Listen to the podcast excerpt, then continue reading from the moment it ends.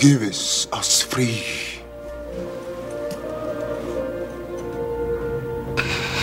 Give us free.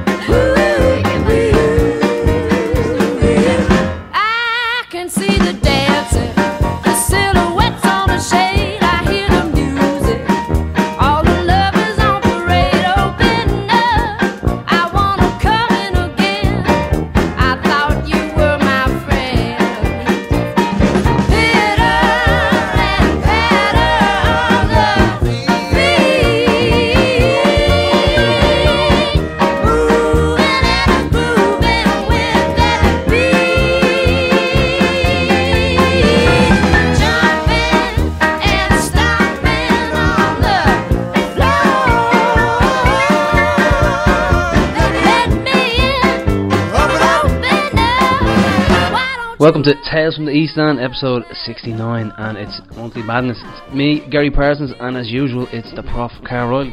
Hello there. So we're going to hold off our review of the Derry game until next week's show, and we're going to cover the AGM and the five-side that we're hosting on Saturday as well. So, like I said, it's Monthly Madness, and we are still sponsored by Penny Hill Carry Out, and they have provided us some lovely beers today. And uh, so, if you are interested in a bit of a craft beer, some world beer, head down to Penny Hill Carry Out, and they look after you. So we have a Rovers and League of Ireland legend here today, uh, former goalkeeper Alan O'Neill, and one of the few men to play over 500 games and only Rovers player to ever win all three domestic trophies: the League of Ireland, FAI Cup, and the League Cup. So uh, you're very welcome to Johnny Blues. Thanks very much, lads. Pleasure to be here. What do you think of the memorabilia on the wall? Very impressed. All right, I don't know where you've got it. The only one thing, as I said, is downside is I don't see any picture of me here. But anyway, uh, I'll forgive you for that. Very, very impressive. Obviously, mad Rover supporters, green blood, as they say. But uh, yeah, loved you. Love your studio. We did have one picture from uh, the 90s, but it was Gino Brazil who was featured. Not even Derry Treacy, not Alan O'Neill, just Gino Brazil. Gino and Peter Records. Gino and Peter Records. So, uh, yeah, Terry Evison couldn't make it today, unfortunately, for those wondering. Uh, so, Big Al is gone solo today. So uh, we're going to talk a little bit about um, the origins of your career, you could say. And while playing with St Malachy Schoolboys, you came to the attention of Liam Tuohy, who brought you into the Shamrock Rovers youth setup. So tell us a bit about that. Yeah, I, I played with St Malachy's in Edenmore. Uh, I was from Artane myself, but I played in Edenmore. And for one night a week, we used to have Liam Tuohy used to take us for gym training. Uh, and I was, I, th- I think it was under 16 level. And he obviously was getting word of how I was doing for, for Malachy's. And then I remember one Sunday evening, I think I was studying for my leaving cert, I'm not sure, in the front room, and I noticed this man coming up the driveway. And the man was Shane Noonan, who was um, a Rover scout.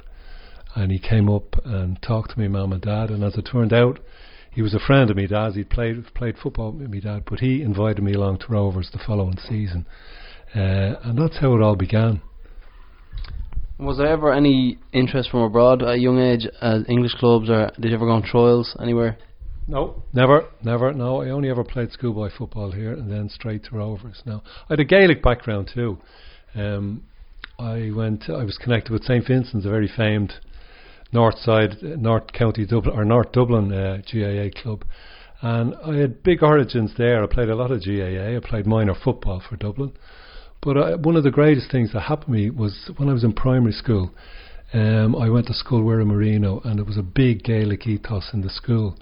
But we had a Christian brother who was way ahead of his time. Not a negative things about clergy and religious. This Christian brother was a football man through and through.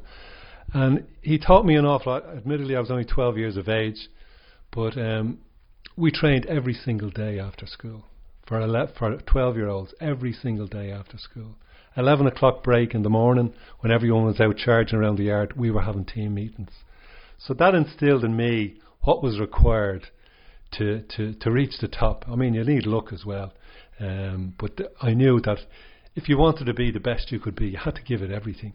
And that's where it all started for, for me. I, I still look back fondly on my time in primary school and say, yeah, that's where it began for me. I knew if you want to be, if you want to be successful, if you want to be the best you can be, you have to give the best yourself. So that's how it all started for me. Um, was there anyone in that team in primary that went on to play football at a high level like yourself as well? No, no, no. None of them played for Dublin. I think I was the only one who played minor football. Uh, I played minor football for Dublin, and even that uh, at the time I was playing for Rovers, so it was against the grain. No, none of them went on, but learned a hell of a lot. It was just I still look back and think about things that that Christian brother did as a manager and how we played teams older than us. Um, how we he, he actually sent us out to lose a game because he knew we were going to meet this team in the final, hockeyed them in the final. So like these are all little things that psychological things which are way ahead of his time, way way ahead of his time. I remember we used to have salt drinks at training for half time. And the whole eat thing, thinking back then was salt gave you, stopped you from getting cramp and gave you energy. Now, I don't know whether, I think it's probably been proven me- medically since that it doesn't. But there, the t- that, that was the type of stuff he did. So you were just, you ate, drank and sla- uh, slept football from the, and it didn't matter to me whether at the time whether I was playing GAA or whether I was playing soccer. Um, I just wanted to be the best that I could be. And that's where it all started for me. Then, as I say, we went on, went on to uh, Rovers youth team. No, there was no no interest whatsoever from uh, English clubs. I think as a goalkeeper, I was just barely just under six foot. They weren't really interested unless you were about six two, six six three. They weren't interested. So no, there was no one. Uh, there was no uh, interest. And you made your senior debut for Rovers at Milltown in December, in around Christmas time, 1975, a 1 0 win over Cork Hibernians. Tell us what you what you remember about that. Were you nervous going into it, or do you remember the day leading up to it, in the in the morning, everything? Tell us what you had for breakfast. I do remember it well. Yeah, I got word. I, I think it was on the Friday night that um, Pat was injured. Pat Dunn was the, the number one at the time. Pat was injured, and um, I was told that I was going to be playing. Normally at that stage, I'd play. You'd have a B team game for Saturday night, and you went out to the local disco on a Saturday night, and then you no, I was a Northsider. Toops Club was much too far away from me. But um, I remember my father, who was who played League of Ireland too. He played for Shelbourne. He also played and go for Dublin. Um, he said, "I don't want you to change any of your preparations. You're going to the disco tonight," which was against everything I stood for ever since. He said, "I want you to relax, do what you normally do. I'll pick you up at eleven o'clock. You'll be home in bed and ready for the match the next day." And that's that's how I, I remember preparing for it. The game itself, I don't remember a whole lot. I remember a lad called Ken LeGros scored a winner. He was a an ex Cherry Orchard player. Um, that season, we had signed a load of uh, players from the from Cherry Orchard. Jackie Jameson was one of them. John Burke went on to play. Jimmy McNevin went on to play for for, for the first team. Um, I don't remember a whole lot about the game, but I do remember it was a clean sheet, and that was all that I was interested in. You mentioned Pat Dunn there. That's the keeper you replaced. He was a big fan's favourite. Even used to take penalties long before Brendan Clarke used to do it for St. Pat's. So, what was it like replacing him? He was always one of my favourites. um, I was a Rover supporter growing up. I was from the north side. I remember coming over seeing them great Rovers Waterford games in the late sixties. Uh, those old enough will remember getting the bus in at the uh, in at Hawkins House, the 44, the 44. Or there were actually specials, spe- football specials out to Milltown. Uh, Pat was one of my favourites because Pat done the two things that I always wanted to do. One was to play for Shamrock Rovers growing up, and the other was to play for Manchester United. So he was my hero. Um, so replacing him, yeah, it was it was daunting. It was daunting, and I was competed with him for uh, two, three years. But like that's football, you've got to conquer them uh, little trials and tribulations that are sent along the way. But the respect I had for him and his his achievements as a goalkeeper, I do remember the penalties taken. I also remember a famous day he was sent off in Milltown with John Carpenter refereeing when he he got the. I think there was there was a bit of bit of an edge going on between Pat and John Carpenter, and Pat uh, got the ball passed back to him, dribbled it across the box, picked it up again. This was long before the days of four steps, three steps, anything. Then dribbled it back across the, uh, the, the box with John Carpenter by his side. Put it down again and dribbled it back, and then proceeded to kick it out of the ground. With that, uh, the red card was produced, and Pat was sent to the stand. Um, so yeah, Pat was one of my heroes. Another one was Mick Smith at the time. They were they were the two great League of Ireland goalkeepers. Uh, Pat had come back from England at that stage. I think Pat had left Manchester United, went to Plymouth Argyle, and then he came home. And then Mick, Mick, who was a, a League of Ireland legend as well, um, he was another top top goalkeeper at the time. So yeah, daunting. It was daunting to replace Pat, but look, I wanted to I wanted to move on with my career, and you have to do what you have to do, and you learn, and that's the way it happened. So talk about when uh, John Giles took over as manager. It was 1977. Talk about the speculation around when he was appointed and then when he was made manager. Yeah, I don't remember much about the speculation. I, I heard it was in the offing, and then the whole thing about, uh, at Louis Kilcoyne, who was basically the the front man for the Kilcoyne brothers running Rovers. He was a brother-in-law of Giles's, um, so we knew it was happening, and then it did happen. So it was it was kind of surreal because here was Johnny Giles in our eyes, a god who played in the English First Division as it was then, managed, was the Irish international, was Irish international manager. He was someone who was kind of, it was a surreal experience meeting John for the first time. Um, an incredible experience because he, he changed everything completely. The first thing was the state at the Milltown pitch. That was, uh, I remember playing on, on matches where you'd see where we had trained on Thursday night. There was one drill where you used to use a dice and do it around a circle, and you put the dice back in the middle and go out, and you'd come out, and there'd be figures. You could see the shape of the training session from the previous Thursday. So Milltown was brought up to standard, and the playing surface was was what it should be for teams playing football. And then a totally different professional attitude. He brought in. Um, there was full time training.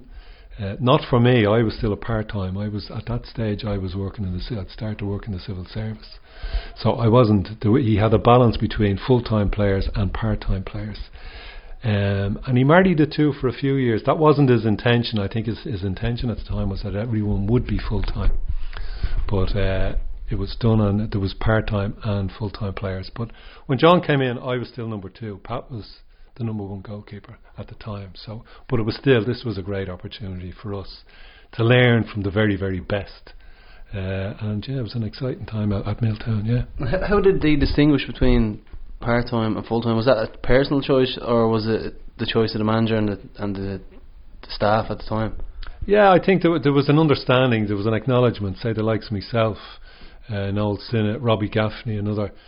We were we were all had jobs and good jobs, and uh, I think John understood that uh, there would be a transition period into his plans at the time. I know he did want to go everyone full time, so he, he knew there was a transition involved, and he allowed us that facility. But it meant then that sort of the, the full time players would train obviously every day. We'd come in on our Tuesday, Wednesday, and Thursdays, and, and they would on them days the full time players would train with us. So that's how the, the whole training regime was was married in together. But uh, yeah, exciting times there were. That was supposed to be the change of everything because, like, the talk at the time was Rovers competing in Europe and full time setup, and you know that was they were the the exciting times and they were the plans at the time. They never, as we know it, they never materialised. But at the time, was very very exciting. What do you remember most about the training sessions? Were they were they different to anything you've ever had before because of the professionalism that Giles would have brought to Rovers? No, there wasn't a huge difference because I've been I've been very I was very unfortunate even at that stage. I think John came over in 1977. I was 20. I'd already played under two former Irish international managers, three actually, um, Liam Tuohy, Sean Thomas, and Mick Meagan. So the quality and the standard of training was always good. But if you're only training on a part time compared to full time, the lads training full time would be training regular. He would have his different methods than what we did before. But everyone has their different method. Mm. There are different methods involved. There was no huge difference in that way. But the intensity certainly was there. The, he had a different outlook on the game. He, d- he definitely did. I mean, he, John wanted to pass, pass, pass the whole time. Um, and I know uh, in the, ear, in the at the early time in, in, in Milltown, a lot of the, the supporters got, were frustrated by that that we passed and passed, and we got caught because we you'd, you'd young players and probably weren't used to that style of football. At the back, if you got the ball, you just launched it. Whereas he wanted us to play. But exciting times, as I say. And the FAI Cup win in Giles' fourth season, 1978. Tell us a bit about that. Yeah, that was huge. As I say, I didn't start off as number one that year. Um, Pat started off, played the first two, three games, and then I got word during one of the a, wee, a match leading up to a sli- uh, to a game against Sligo. Ray Treacy, who was assistant to John at the time, called me aside and said, "Listen, you're playing Sunday." Now that was a complete shock. I didn't know anything about that. I wasn't expecting that, but turned out against Sligo, we won one 0 Again, another, and I think I got injured in the game. I didn't play the following week, but then the following week I was fit again, and I was put back in. So that was a huge statement for me from the manager to say, "Look, I trust you. You had faith in you. Yeah, I trust you. You can go on. You and that was huge to me. I, we started, I think, in the league. We might have been a top four, top. I can't remember. We we certainly d- we didn't. I think Dundalk might have won it that year, but the cup run began, and uh, yeah, I remember a big game in Milltown against Finn Harps. We'd gone up to Finn Harps. We drew up there, and we brought them back down to Milltown and I think we were losing two one going into the last minute, and Ray got a goal, and then I think we got it. We won three-two. So that was the start, and then Waterford in the semi final. I think that might have been in Tolka Park. I'm not sure. And then Sligo, the game uh, in Dalymount Park, and the infamous penalty decision that Ray got for us, which obviously was a definite penalty. Um, I do remember it was a dreadful day, horrible day weather-wise. Um, but great. uh, It was a strange feeling actually having won that because with John, with Gilesy and your Ray Treacy and your Eamon Dunphy, so there was huge expectations and there was huge pressure. I talked about the way we played and some of the younger lads, not I won't say not being up to it, but trying to play football all the time. They weren't used to that. So there was a huge expectation and huge pressure from the press that Gilesy had come home. We were going to be European Cup champions. So there was a huge pressure to do something in the first year, and Did he actually say that? No. He was reported No, as no. saying that. no, no, he never said that. What he would have said is, "I want to be able to compete. I want to set something in motion that will allow us to compete at that level." But never, no, no, no, not at all. Um, there was a huge expectation, and I felt at the end. I mean, in other cup finals I've won, huge elation. My first feeling after we won the cup in '78 was relief, nearly that we didn't let him down because he was he was he was a great man to play for. He was really was. He, while he wanted you to play a certain way and there was pressure on you to play that way, he didn't. He would never. He gave everyone a fair chance. Like lads got in and played. He would never, after the first game, decide, look, you're not up to it. Good luck.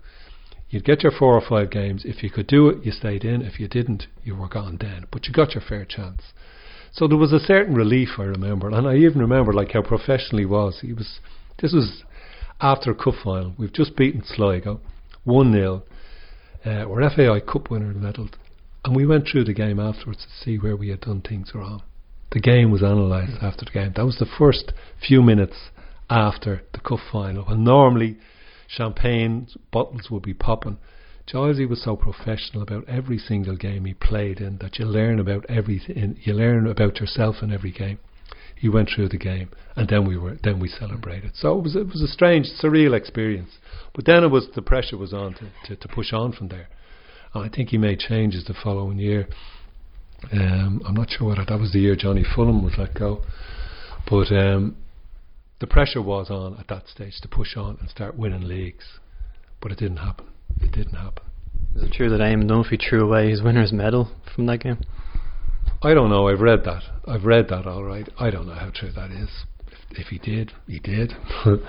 I know I have mine up on the wall at home um, uh, because it means a hell of a lot to me to, to, to be able to say that you've won an FAI Cup winners medal. Because if you look at history, there are only so many cup. Uh, there's only so many cup finals. Even 100 cup finals, whatever the numbers are being. There's only 12, 15 lads who get cup winners medals every year. And to have one of them, you're one, you're in a very, very small few and in a very elite group and a very privileged group. So, no, FAI Cup medals are, yeah, special. That was the only Leaguer Cup that Rovers won in the 1970s. It was the first cup since the six in a row, so it was obviously really significant for everyone at that time. It was, yeah, and, and like they hadn't, I think in the early 70s they'd got to a playoff in the league. Um, they were beaten in a playoff. I know Pat was playing in it. Uh, they were beaten in a playoff by Cork Hibs, but they had done nothing. And then I mean, I, I had joined Rovers in 1973, and we struggled in the mid 70s, and we were actually up for re-election in 75, I think, or 76. We had to go for re-election, which, uh, along with the time we were relegated there a couple, about 10, 15 years ago, that was significant as well. And I think that was the stage where the Kilcoynes made a decision they have to change this. Um, so yes, the cup win of '78 was hugely significant. Uh, with all that had gone just before in the previous years, this was the chance for Rovers to push on again and be successful. And you missed out on playing in Europe for the first time. Uh, you picked up a serious injury in a pre-season tour of Spain. Tell us about that? What was the injury? It was a bruised kidney. Um, we went uh, as nearly a reward. Actually, it was funny. We we went to Spain, and um, at the time, that was what late se- 78, 1978. Uh, I think you might again your older your older listeners will remember the very famous Ireland versus Brazil All Ireland game against Brazil in Lansdowne Road, and I think we were beaten four three. Was that the game? Um, but Rovers were marketed on that trip as all the photographs of Derek Duke and George Best, Johnny Giles uh, were all on photographs around the town. So they were all expecting to see the likes of George Best and Derek Dougan. And then they saw Alan O'Neill and Robbie Gaffney and Noel Synnott. Much better looking lads, I might say. But uh, that's the way things were done back then. And I think that's how we got the trip. But uh, yeah, we played in two tournaments. We played one in Seville, and then we played another in Burgos, which is northern Spain. And in the second one, we actually won the tournament in Burgos. There was three teams. I don't remember what the teams was. I think Burgos would have been one of them. But I do remember um, playing in the game, and a cross came in from my right hand side, went up for it, took it obviously, but got clattered in the back by their centre forward, a knee in my back, as I thought at the time. Didn't pay any heed to it, played on. I think that might have been midway through the first half. Played on, and as the as the game wore on, I was just getting sorer and sorer, and I hadn't a clue what it was. I just thought I'd been a knee in the back. Went in at half time, and Giles he asked me how I was. I said, "Not great, John." He says, "Well, go in there to the loo." So I passed pure blood. So he knew exactly what it was. Like he he was, he knew it was the kidney. So I was carted off to hospital. Uh, spent two weeks in hospital over there. Uh, and then spent another two weeks in hospital when I came back here to the old Jervis Street Hospital, which is now the Jervis Shopping Centre. So it was uh, it was a dodgy time. I didn't realise how how dodgy it was because a doctor afterwards told me he said uh, we were talking about taking off half your kidney. It was it was that serious, but thankfully all was well and never had any repercussions. But that was the story. Another interesting story on that one is, I think it's a safe one to say at this stage, what forty years on. Uh, we travelled. Uh, Louis Kilcoyne was in charge. We travelled. At the time, security in airports weren't as tight as they are now. There was a there was a there was a I think a group of about twenty five. We had twenty four tickets, and we managed to get from Dublin to London, from London to Seville, and Seville to Burgos on twenty four tickets. When you came up to the Well, you bunked someone in. Who was that? Who was that one? Who was the chancer? It didn't matter who it was, but he was bunked in, and that that was the plan. And uh, we were only found out on the the plane journey from Seville to Burgos because the plane was full. So they started to count. Everyone was sitting, and there was one. There was uh, one left over. So the air stewardess started to count check tickets, and of course Louis was in charge, and Louis had all the tickets and uh, the word was going around the plane. You know, they were obviously mainly Spanish. It was an internal flight, so they're mainly Spanish. And you'll get caught now. You'll get, and the word back was always "No hobber fuckle, no hobber fuckle." Don't say a word. And eventually they gave up counting, and they brought a young lad from one of the, the passengers and brought him up to the cockpit, and he flew all the way in the cockpit up to Burgos. And as it turned out, as I was left behind in Burgos, they got from Burgos back to Dublin on 24 tickets. So there's a good story. And your dad Robert played for Shelbourne, and your younger brother Dermot was with you at Rovers in the seventies, and he played for the reserve team before going to have a long career with Bohs and and Derry. Um, th- tell us a bit about your dad playing for Shelbourne. Did, did it have a big influence on you? My dad, well, I, it didn't because I wouldn't have seen him play. He played for, and I- he didn't play that long for Shelbourne. My dad was around the time of the ban, and he played both Gaelic and he played soccer. Um, he played for Parnells in Gaelic, and he played for a lot of junior. He played for Baldoyle, he played for Killester, big junior teams, and he played a couple of games for Shelbourne. Didn't play a whole lot, but he played a couple. Of, I've been told afterwards that he could have been, he could have been a very, very good player, um, but he would, he didn't have the dedication that myself and Dermot had. Um, he liked a good time. He liked a few beers, and uh, he could have been a, a very interesting story. Again, I like stories now. This time, at this stage of my life, I can re- re- re- Go ahead, go ahead. Stories, yeah. Um, I remember doing a, a, a school. There was fundraiser for one of my old schools, Ard Scoil Rís in Griffith Avenue, and we had a meeting in the St Vincent's GAA club, and uh, went up for a drink into the bar afterwards. And at the end of the bar was Kevin Heffernan, the very very famous Dublin football footballer and manager. And probably if you were to talk about the best managers ever in uh, GAA, himself, Mick O'Dwyer, and probably Jim Gavin now, you would be mentioning. So this was a hero of mine as well, Kevin Heffernan, and uh, I was with an old school teacher of mine, and I said, "Oh, there's Kevin Heffernan at the end of the bar." He says, "Oh yeah." He says, "Would you like to meet him?" I said, "Yeah, I'd love to meet him." Now at this stage, I think I'd finished playing, so I'd had my career. Um, so I went up to meet Kevin Heffernan, and the teacher said, "This is Alan O'Neill." Oh, he says, "He says you're Robbie's son, aren't you?" And that to me was just huge. That here was the, you know, probably at the time the greatest GAA manager ever. And the first thing he remembered was that I was Robbie's son, and that meant a hell of a lot to me. Um, that he obviously knew of my father, and knew how good my father was, and probably how how good he could have been. But that's the way it was. He chose, and he was happy. Then, as you mentioned, Dermot, Dermot I, you mentioned about the I mentioned you mentioned about the injury in Spain. As a result of that, Dermot uh, actually ended up on the bench. He was reserve to Hendo, Dave Henderson, in the second. We played Banik Ostrava. We played two games. I think the first game was against Apoel Nicosia. And Gilesy signed John Osborne from West, an, an old goalkeeper of his from West Brom. He played in the first two games, and then I think he broke his finger.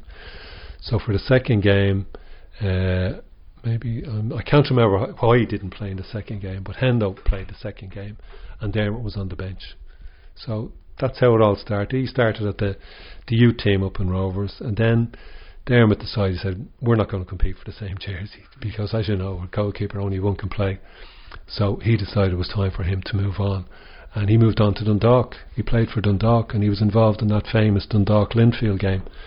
Um, and I was at the game it's th- where all the rioting was from the, the Mick Linfield. Lawlor involved in it as well. Yeah, we, we had well, we had yeah. Mick here in the in the studio not too long ago, and he was telling us all about it. Yeah. So it was really intimidating.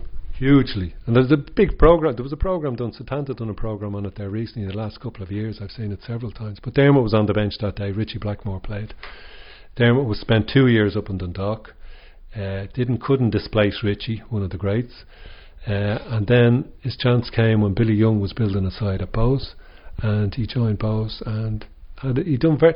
Bohs were at the time they were near the, the nearly team. They were beaten twice in the cup. I know there would be a great deal of satisfaction among Rover supporters that they were beaten twice in the cup. Obviously, from a family point of view, I wanted them to win. Um, they were also second in the league. Um, they were they were just the nearly team, and they were great young sides. There was Rocky O'Brien, Gino Lawless, uh, Jacko McDonough played there, Dooler played there. So they were a really good side. But he started off there and done really really well before he moved on. Then I think he moved on to Derry after that. And um, how do you look back on the Giles era, his six seasons in charge? Could you sum it up, or how, how do you look back on it? I I look back on it on it brought me on. It was a, a huge turning point in my career um, because while he was there, he also brought me into the international squad. Um, so he he took a gamble on me. He took a chance on me. We had the the established, well proven Pat Dunn, uh, who was getting older, and he took a chance on me. Uh, believed in me, and uh, I'd like to think I repaid this faith in me. But he gave me opportunities that probably I would never have got. I mean, to be involved at the international level, playing League of Ireland at the time was was huge. Um, so, from a personal point of view, he had a huge impact on my career. Um, the way he looked at the game, the way he looked analysed the game, I learned hugely from a, an overall point of view, from a Rovers point of view. I think you, you'd look back upon it as a a, um, a trial, a test that just didn't come off, uh, a plan that didn't just didn't materialise. He had hoped to do something different to improve the game here, but I suppose the money just wasn't there for it. And and with all of these things, money is huge. You know, the money just wasn't there to, to finance the project that's required to bring it into a, a competitive level, and we're still chasing that that, that goal. But um, overall, yeah, I'd say it was a plan that just didn't. It was a. Uh, it gave us all hope. Yeah, it did. It was a plan that just didn't materialise. What did you make of uh, the League of Ireland's resistance in general to Jaws' attempt to, to up the standards and professionalism? Like, were you aware of all that at the time? What was going on? I won't say there was resistance. No, there wasn't resistance because who'd who'd sort of be against improving pitches, improving the quality of the football? I think um, at the time there was a very Dundalk were the, they were the top team. Jim McLaughlin was at Dundalk, and they were the top top team. Wily old players. You, you, Mick Lawlor, you mentioned there was Mick Lawlor, Paddy Dunning, Tommy McConville, Dermot Keely. Wily old professionals who knew how to win games. Um, so like we were trying to pass the ball and pass the ball. As I was saying, younger lads got caught, and sort of people then looked upon, hey, look, this ain't working. This isn't going to work. But when you try to change anything, it doesn't change overnight. So there was uh, resistance was probably resistance to the way we wanted to play. But you, you talk about it if you look at nowadays, people want to see more football. They don't just want to see it launched up the middle of the park. They want to see people playing football, and he tried to change it. And that's not to say Dundalk didn't play football. Dundalk were a magnificent side at the time. You'd some great, as I mentioned, the players. You'd also Pop Flanagan who could play, Mick Fairclough, Colin Muckian. They were a great side. But Georgie tried to do something different. Um, it didn't happen quick enough, and then I suppose it was decided it wasn't going to happen, and that's the way it is. That's life. So we're in uh, 1983 now. John Giles has departed the club. So Rovers fans were shocked when uh, Jim McLaughlin took over as manager, and uh, you left Rovers. So is it true that a mus- misunderstanding developed between you two, and what was it about? Yeah, I joined Rovers in 73. I left them in 83 and I rejoined them in 93. 83, yeah. At that stage, I'd been playing in the League of I'd played for League of Ireland teams under Jim. I remember the previous year, 82, we went to New Zealand, uh, spent three weeks in New Zealand, magnificent trip. So when Jim took over in 1983, I was exci- as excited as anyone else. Uh, looking forward to a new challenge, looking forward to playing under Jim because I had played under him. Uh, loved, uh, really enjoyed playing under him and respected him. Yeah, an un- misunderstanding. It, was a misunderstanding. Um, I remember the day I went in to meet him, the first day as he was manager, was meeting all the players. And I'd been there a few years at the time, uh, and I looked for a rise. I think I looked for a five a rise. Uh, and I don't think Jim liked that. I think Jim then started to think that I was only interested in money, that I wasn't playing for the love of the game or the love of the club, that I So was your, on. your first meeting you had with him, you asked him Yeah. for a raise. Well, this was no. You were negotiating a new contract. It wasn't. It wasn't. No, sorry. It wasn't meeting them for a chat and say, "Oh, by the way, I want a, a five or rise." No, it wasn't like that at all. You were negotiating for the for the following season, uh, and uh, I don't think Jim was too impressed. And as I say, the misunderstanding was one me going in probably with the wrong attitude. Um, hindsight's a great thing, and then Jim sort of, well, I'll show this so and so who's the boss here. And like when a new manager comes in as well, and I've seen it down through the years, you have to make a statement. Statements have to be made as to who the boss is. I'd been at Rovers. I mean, I was still only what 25, 26. I was at Rovers 10 years, and maybe you become com- complacent. You think you're, this is your club. It's never your club. You know, as a player, you're always at the whim of a manager. The manager is the boss. Um, maybe I took it for granted what I had. Uh, and Jim, as I said, thought that I was a money grabber, which I never was. Um, I don't think I had had a rise in the previous three years, and that's how I think. And then it was coming from a, he was coming from Dundalk background where there was nearly strikes up in Dundalk over players not being paid for European games. There was, I remember there was one game Dundalk were involved in where they weren't going to play. They'd gone abroad and had told them weren't going to play. So I thought I was within my rights. But look, mistakes were made, both sides. As I, the misunderstanding was, I thought I could get a rise. Jim thought I was a money grabber. Uh, I'm happy to say that it wasn't long. It wasn't long after that. I mean, I left for UCD for two years, but Jim was picking me for League of Ireland selections within 12 months again. There was never, there was never anything said for for years to, afterwards. Uh, we never sat down and said, you know, what were you thinking, Jim? What were you thinking, Alan? We ne- but there was an understanding and there was a respect between the both of us. That look, what happened? It's football. It happens, and it it, it happened again later on. But you know, you just got to take these things on the chin. They say in football there are no friends. And probably there aren't. There aren't. But you learn that. You've got to learn that, you know, it, it's a tough game to play as well. Uh, you have to take the knocks.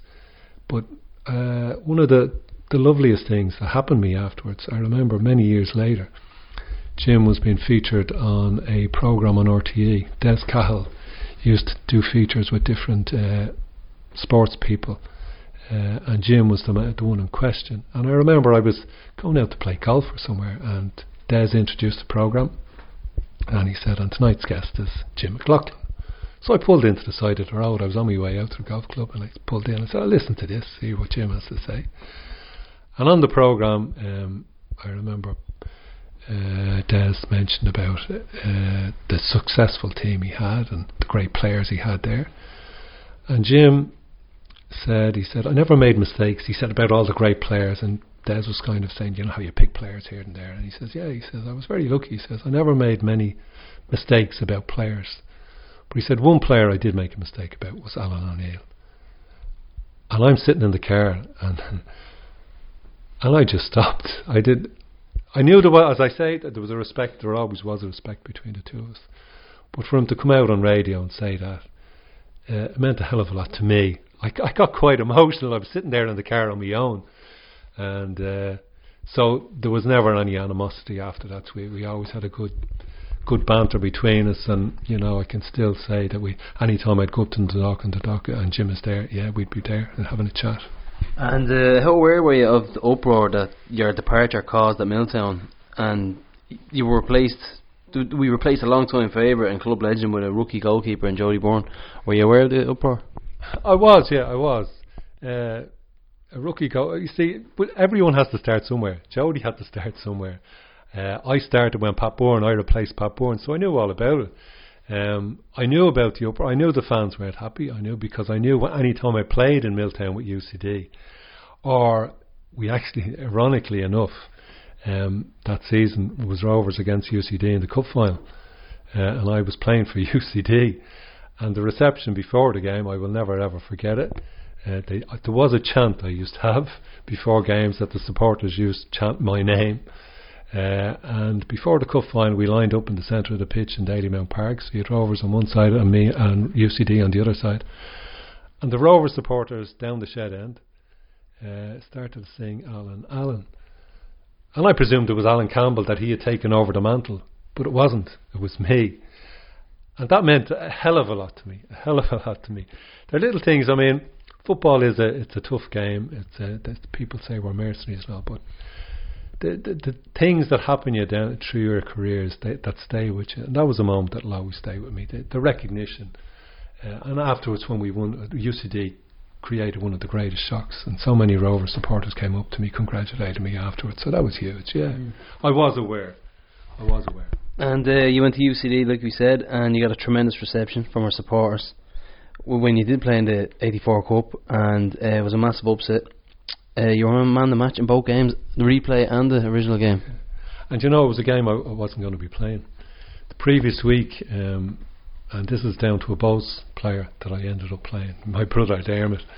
The previous Sunday, UCD, UCD had a, we put together a very good side. Tony O'Neill put together a very good side, experienced side. There was myself, Robbie Gaffney, Paddy Dunning, uh, and then there was a few very good students, you know, like uh, Joe Hanrahan, Martin Morden, Keith Dignam. So a lot of good Ken O'Doherty, a lot of good players. We done. I think we finished top four, maybe top four or five in the league, but we had done particularly well in the cups. There was a Shield competition that year. We finished in the final. We qu- we played the final in the Shield, and we qualified for the FAI Cup final. But the Shield final was the week before the Cup final.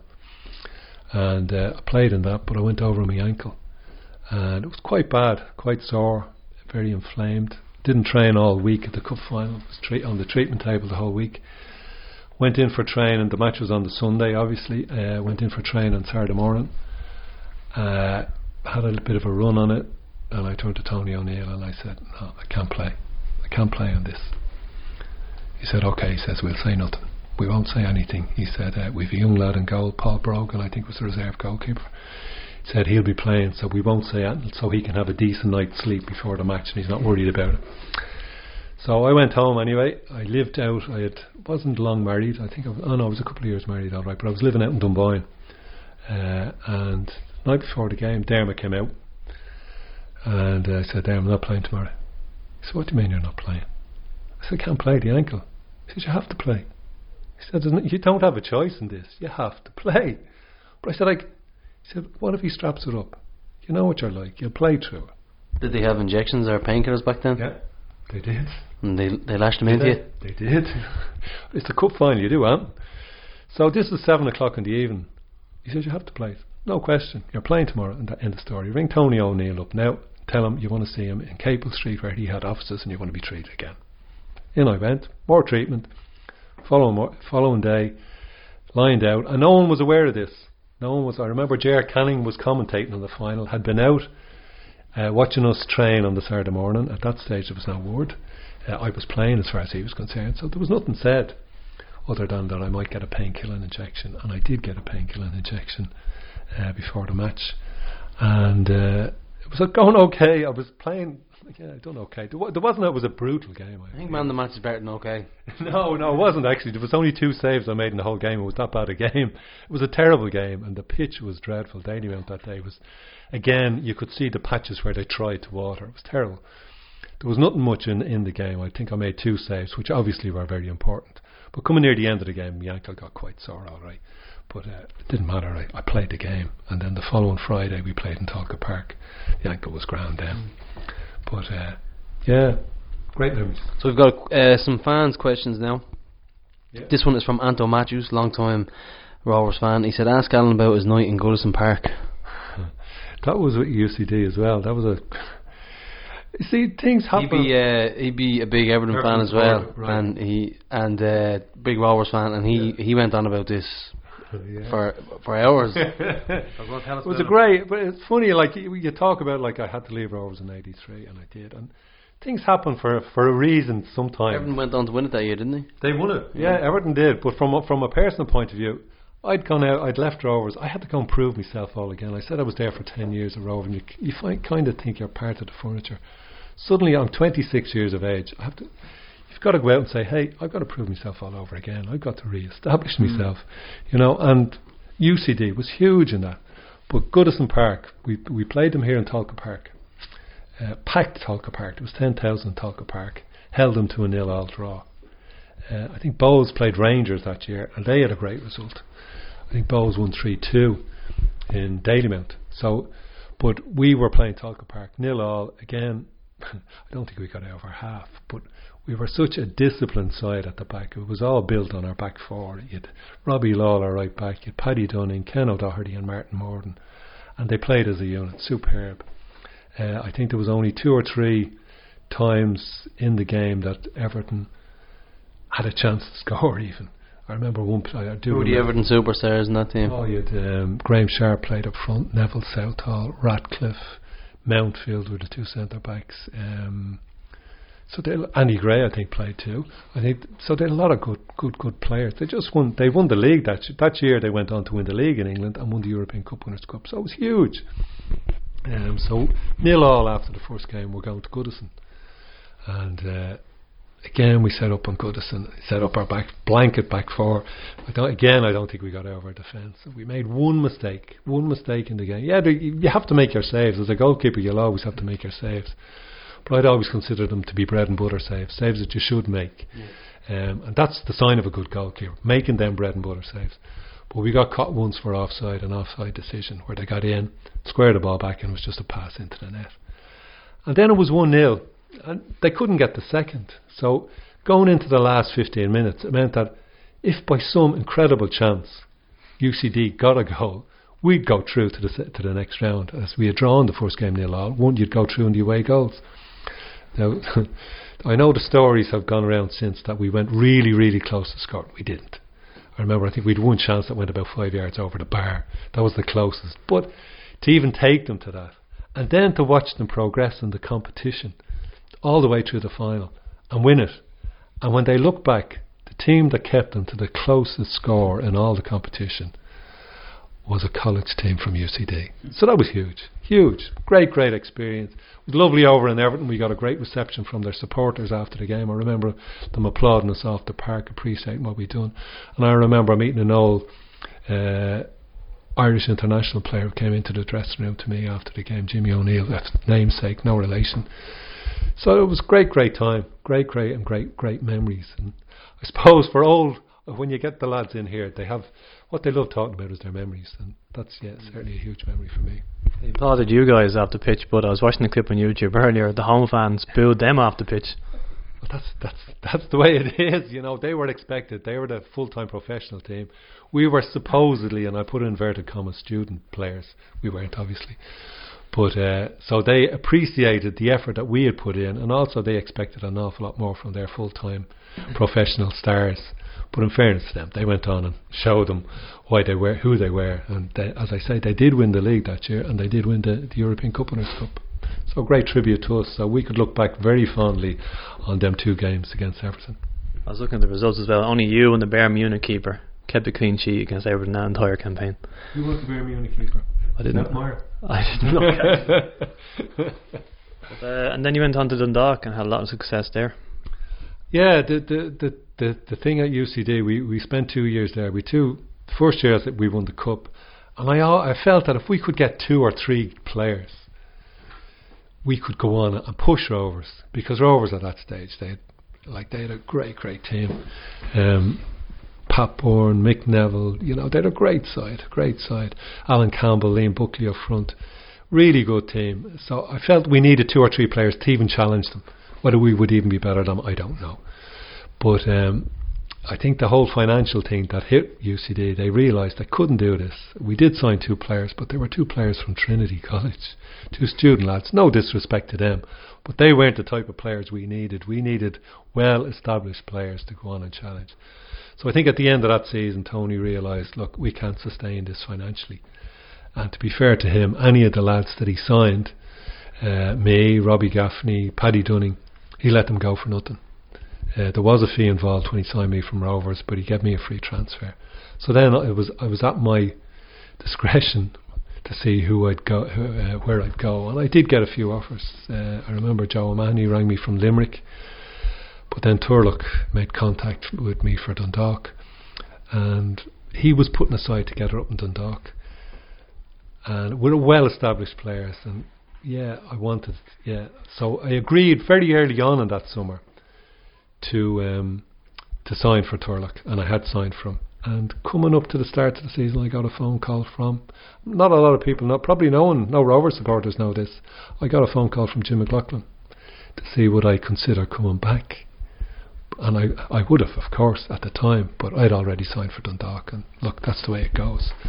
Um, I've no regrets now because of what I achieved up in Dundalk. Uh, from a personal, from a sorry, from a professional point of view, what I achieved up in Dundalk was, was huge with Turlough and, and the lads up there. But uh, it always hankers at me. Mm, what what what might have happened if Jim had come in earlier in that summer? But there you go. That's that's football. And as I say, my time up in Dundalk, probably the best playing days I had as a player. I probably played my best, not, not my best football. You can't say that as a goalkeeper, but I think I was at the peak of my career in my time up in Dundalk because I joined them in about when I was 28, and I always feel that goalkeepers peak around early 30s. So the six, seven years I spent up in Dundalk, I think were the best years that I played uh, as a goalkeeper, uh, and we were successful. And it goes back to again where, where I said to you earlier, you have to re- I had to re reprove myself, both to myself and to everyone else. And to be successful at Rovers, we came in to challenge. Rovers were the only team, but Dundalk, we started then to challenge. I remember we got hockey the first year. Uh, it was that 1987 cup final. three 0 we were hooked. But the following year, th- then then the whole Milltown debacle occurred, uh, moving out of Milltown and Rovers were obviously very very rocky at the stage. A lot of players left, so that was the end of Rovers in '87. And I'd like to think that in '88 we won a double with Dundalk, uh, which was huge for us. Uh, and it succeeded. Like the previous three years, Rovers had won the double. Was it? Uh, they'd won the league four on the trot, so that would have been 84, 85, 86, 87, and they won three cups 85, 86, 87. Um, so yeah, Dundalk was huge for me. It also re-established. I also got called back into the full international squad when I was playing for Dundalk as well. So yeah, great, great times up there. You mentioned a couple of injuries you had, but at Dundalk you were Mr. Consistency. You rarely missed a game. You were ever present for four seasons in a row. You played 161 consecutive league games from 87 to 92. And during that time, keepers couldn't get lucky. And all there was was Stephen Henderson, the current Cobh boss, and uh, Eddie Van Boxtel managed to get a few games in. Yeah, yeah, yeah. I was very lucky. Yeah, I was Mr. Consistent. As I say, I was at my peak. Playing for Dundalk, I was at my peak, and um, many, many great years. Great players up there as well, and uh, Turlough was very astute manager. Um, but yeah, I look back as again I say as as old players, you look back on, on what you've achieved, and yeah, that's an achievement I look back on with that I did play so many consecutive games for Dundalk without any injury. And what it says to you as well as uh, when you're finished is that people believed in you, they trusted you, uh, but then also that you, you were able to, to, to, to repay their trust. Uh, and I was just very lucky. I was lucky with injuries, as you say. At Rovers, I had two bad injuries. I had a, the bruised kidney, uh, and that kept me out for about three months. And then I also had a knee ligament injury, which ironically I was in the international squad at the time. Eoin Hand was the manager. And we played Galway up in Milltown, and I was to join the squad to go to Belgium or Holland. I can't remember. I think it might have been Holland for a game, midweek game uh, on the Wednesday. And I got my knee, twisted my knee, and I was out for three months with that. But uh, with Dundalk, no, it was consistent, consistent every week. Yeah, yeah. Very proud of that achievement. Yeah. And did you did you know Eddie Van Boxtel personally? Yeah. I Was he as mad as the rumours uh, say about him? Yeah, I did know because we were. I think Eddie was reserved to me for two years. Um, I did know him. I did know him for them two years. I know one. Si- I knew one side of him. Um, I knew the football side of Eddie. I knew the gregarious side of Eddie. Um, nice lad, uh, but obviously made some very wrong decisions in his life. Um, but the Eddie Van Boxtel I knew, which was the footballer, uh, was a, was a decent lad. But as I say, he made bad decisions for himself, which are well documented. But that's life. And Ray Treacy brought both you and Terry Eviston from Dundalk back to Rovers in the summer of '93. Talk about returning to the club for your second spell, and did anyone see the title challenge coming? Yeah, um, I think that all sta Ray was trying to put a team together, uh, and he had the basis of a team at Rovers at the time. The previous year, I remember, I remember playing in the RDS for Dundalk. Uh, Ray was manager, and I think we won one 0 But I remember having a a particularly good game for Dundalk that day during the summer. And I remember then reading an article that Ray put in. There was uh, there was some feature article in the Independent, and he who would you not like to invite to dinner? And he mentioned me. You know, that'd be Ray's way. You know, that'd be way his way of paying you a compliment. There was it was one of these questionnaires, you know, and he put in. I said, "Oh, yes, what's that all about?" Never done that, I knew, right? But anyway, uh, within a week, I had a phone call from him asking my contract was up at Dundalk. Uh, I was 36 years of age, so I was coming to the end of my career. So he said, "Would you like to come back to Rovers?" So I said, "Jeez, yeah, I would." I mean, at that stage, at six, seven years, I knew Dundalk were we were all getting old together, so it was time for a breakup. All right. Um, it was a tough decision to leave Dundalk because, as I say, I had some of my best years. I had my best years up there, but uh, I felt, I felt I'd done bi- unfinished business. I wanted to win the league at Rovers. You mentioned I was the only player to win the league, League Cup and FAI Cup with Rovers. I also won the, the Tyler Cup, which is the equivalent of the Setanta Cup, so it's an All Ireland one as well. But um, Ray rang and said, "Would you?" So I said, "Yeah, let's go for it." Um, Terry signed. He also signed Alan Byrne from Bohs, and he signed Paul Osam from Pats. and he had on top of that he had some John Toal, Gino Brazil, Peter Eccles. So he had a good side. He had a very very good side put together. Uh, so it was an exciting time. Did I think I'd win the league? I don't know. I don't think so because the previous year I don't think Rovers had qualified for the top six. The, the, the league I think broke into two two uh, sections: top six, bottom six. And I don't think Rovers. I, I'm not sure, but I know they weren't challenging for the league the previous year. Um, so we started off anyway, and Ray wanted to play football. We talked about playing football, and he played a very, very exciting brand of football. Really, I look back. I have a video of the or a DVD of the the highlights from that year, and some of the football we played was just magnificent. And the spine, Still going around YouTube. All Yeah. the the Stephen Geoghegan's goals as well. yeah, absolutely magnificent team. Gago actually was still there at Rovers at the time as well. So he brought in as he, myself and, and Terry, and the spine of the team now was the spine from goalkeeper to centre forward. You, you had Peter Eccles and Gino Brazil, two centre halves. Middle of the park, you had Alan Byrne and John Toal. And then up front, you had Gago and uh, Evo. You also Paul Osam. We talked to Alan Byrne briefly. Actually, mentioned that he was Player of the Year. He wasn't sure that he deserved it ahead of Gago. Who's your Player of the Year? It was a tough one. You'll always look to your goal scorer, won't you? But Alan Byrne was awesome that year. He was really awesome. He had a huge impact on the middle of the park. Very strong, um, quite creative too. He wasn't he wasn't all brawn, and then he also had an added part to his armory was his long throw, which was a thing we played on quite a bit between his long throw and Ozo flicking it on at the near post. So um, we had a we had a good side and started off to see. I think we won six seven games on the trot.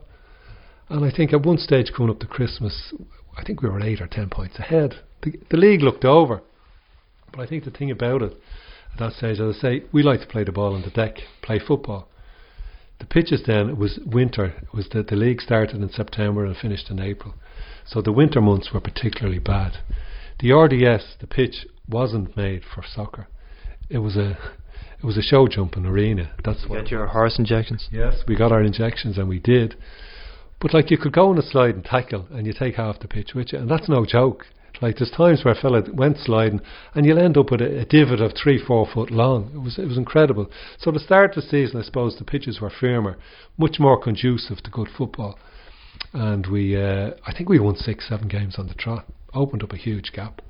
And then we came into the winter months, December, January. I think we lost four or five on the trot. One of them being, I think we were beaten 5 2 at home by Galway. So now all of a sudden, from a, a, a It's position. like, it's like you're reading a script. Yeah. we have we have unfinished business. You said you had unfinished business, and then we're just about to talk about the five two. yeah, You came off injured in I that did, game. yeah, yeah. I, I think I can't remember at what stage I came off injured. I'm going to say at nil all, but it was probably wasn't. And what was that? You, did you get clattered again? I think I was doubtful leading up to that game. I think I was doubtful, and I think I did get a clatter, and uh, I knew I just couldn't continue on. And I, it was only recently then that they'd introduced reserve goalkeepers on the bench. I think there was a young lad called Redmond. I can't remember Redmond. Yeah, from Arklow, and he was trying to. Like, he- he- that was his debut. I think we were, I think we were losing at the time. I'm not sure, but um, Never played for us again. no, he didn't. But it wasn't his. Like he was just thrown into it, and we were particularly bad that day. Uh, it wasn't him. Like he was exposed. He wasn't given the protection he should have been. But uh, it was a sign of the the the trough the, uh, with the peaks of the six, seven wins on the on the trot. We then get into a trough of losing four or five on on the trot, and you think, oh my God, what's happening here? But I I think it showed character in the side. It showed the character of the side that we could pick ourselves back up from it. And I think as the as the pitches started to improve, so did our football because we really did play good football. Um, you Toller breaking from the middle of the park, you'd Alan Byrne, you know, mopping everything up in the middle of the park, and then you'd Gago and you'd you'd uh, Evo and Oso up front. You know, it was some lovely football. And Ray has often sort of said, you know, or Ray would often be accused of being a hard man playing centre forward for Ireland, didn't play. He loved his football. He only wanted the game to be played. And a tremendous international player he was for Ireland too. Did he wear his heart on his sleeve? But um, uh, yeah, it was it was a great, great feeling at the end of that year to have won the league. And he used a lot of players too. A lot of players that he picked up. I remember second last game, third last, no, third last game. I think we had to play Shelbourne twice in the last three games. And a lad from Ballybrack, Alan Dodds, scored two goals in Tolka Park. And we beat Shells 3 0. That would be a, a good Shells team. We beat them 3 0. So sealing the league against Shelbourne, going into that game, what was your mindset? Was it just take it like every other game, or was it right, lads? We have to. Do we, did we change anything? You never change. You never change. It was do. nearly called off. It was dreadful. Absolutely, it shouldn't have been played. Game should not have been played because there was water everywhere on the pitch, and the RDS being the way it was, it just soaked. It just lay on top of the pitch. Uh, it shouldn't have been played because I've I've seen ex. I remember looking at years ago, and you just see the water spraying up. It should not have been played, but it was because I, the reason it was played was that we were to play the last game, the last game of the season. Had to be played the following Sunday, and we were down to play Cork. And I think everyone was hoping we'd be beaten, because if we were beaten by Shells, it would have meant that the game went to the last game of the season. Because Cork were, I think Cork were five points behind us going into that game. Uh, if we'd have got beat, they'd, um, I think it would have been down to two. I'm not sure, but I, I know everyone was hoping we get beat, but we didn't. We won two one. Um, and yeah, then the celebrations began. Yeah. And then we have a couple of memories here. Danielle Tutty has a memory, uh, another question. She said, Patrick Annoyance, our brother, said, behind the goal in the RDS, watching the game on the log jump, Alan in goal, Terry on the pitch, along with a baby faced Derek Treacy. We used to have the Shamrock Rovers autograph book and run on the pitch and get them signed. He said, pitch invasion for most goals. He said, the best memories. So, did you enjoy playing at the RDS, and was there a good relationship with the fans there? The relationship with the Rovers fans with me were always top, top, top class. Yeah, they meant a lot to me, and um, I, lo- I mean, I think as footballers, we're very privileged people. We're very, very privileged people. Um, I was privileged to play for so many top teams, to play for Rovers, to play for the teams that I supported, to play for Dundalk. Very, very privileged position. So when you have supporters coming on and recognising you, not recognising just who you are, but you know, reckoning you coming over, how are you? They're the life and blood of every club. The supporters are the life and blood, and if you don't wreck them back, you know, You reckon that's lost on players nowadays? I think it can be. I think, um, particularly, particularly if you look at the, the Premiership in England, like they're such a different breed. The players are now from the people that who support them. They're just on a different level. Money, everything else. We They noticed that as well. We noticed that with the likes. We had Pat Byrne in, and we had he he was telling stories of like they'd go drinking with the fans after a game, and they'd have a great relationship, be on first name basis, and it just it just doesn't seem to happen anymore. Well, here's another story for you. I remember playing the early years. I think it was Georgie was playing. We were playing down the Markets Field against Limerick, and uh, just the relationship with the supporters. And uh, after the match, I don't know whether we won or not. I think we might have won, but uh, the Limerick supporters were waiting for the Rover supporters after the match, and not to wish them bon voyage on their trip back to Dublin either. I may add. And I remember Big Deck. Big Deck is still Big there. Deck is still around. Big Deck comes up to me, and he wasn't. I would say petrified would be a probably a diplomatic way of saying how he felt. Right. He says to me, "What am I going to do?" I said, "Come on, Deck, get on the bus." So Big Deck travelled on the bus with us back from that game, so his skin was saved. but th- that was the type of relationship that you would have with the sport. You'd know them, like, and, and some of them that there, like I see Mick Cairns up there.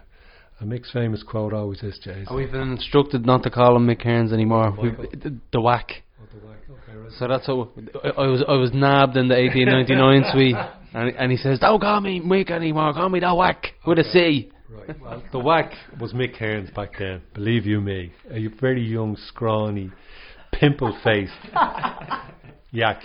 but Mick, Mick's famous quote was, uh, "I always remember, if you cut me," he says, "I'd have green blood, green blood." and He was telling me about something in Limerick. Actually, it might have been that game itself when we were in we were in Markets or Marketsfield this season, and um, he was saying about there was slates being taken off roofs and thrown at people. It was a massive big riot. That was probably the same day. Was, what, that was it. That was it. Not a, not a not a nice place to be. I could understand Big Deck's feelings, all right. But yeah, but an awful lot of the lads, I'd still see them if I go up to Tallaght. Lads were it's following Rovers, and even following Dundalk. I can say the same for them. It's a way of life. You know, people they it is their way of life, and they make so many friends. I was reading about Mick McCarthy there on, on, on one of the on Yeah, Twitter there during the week.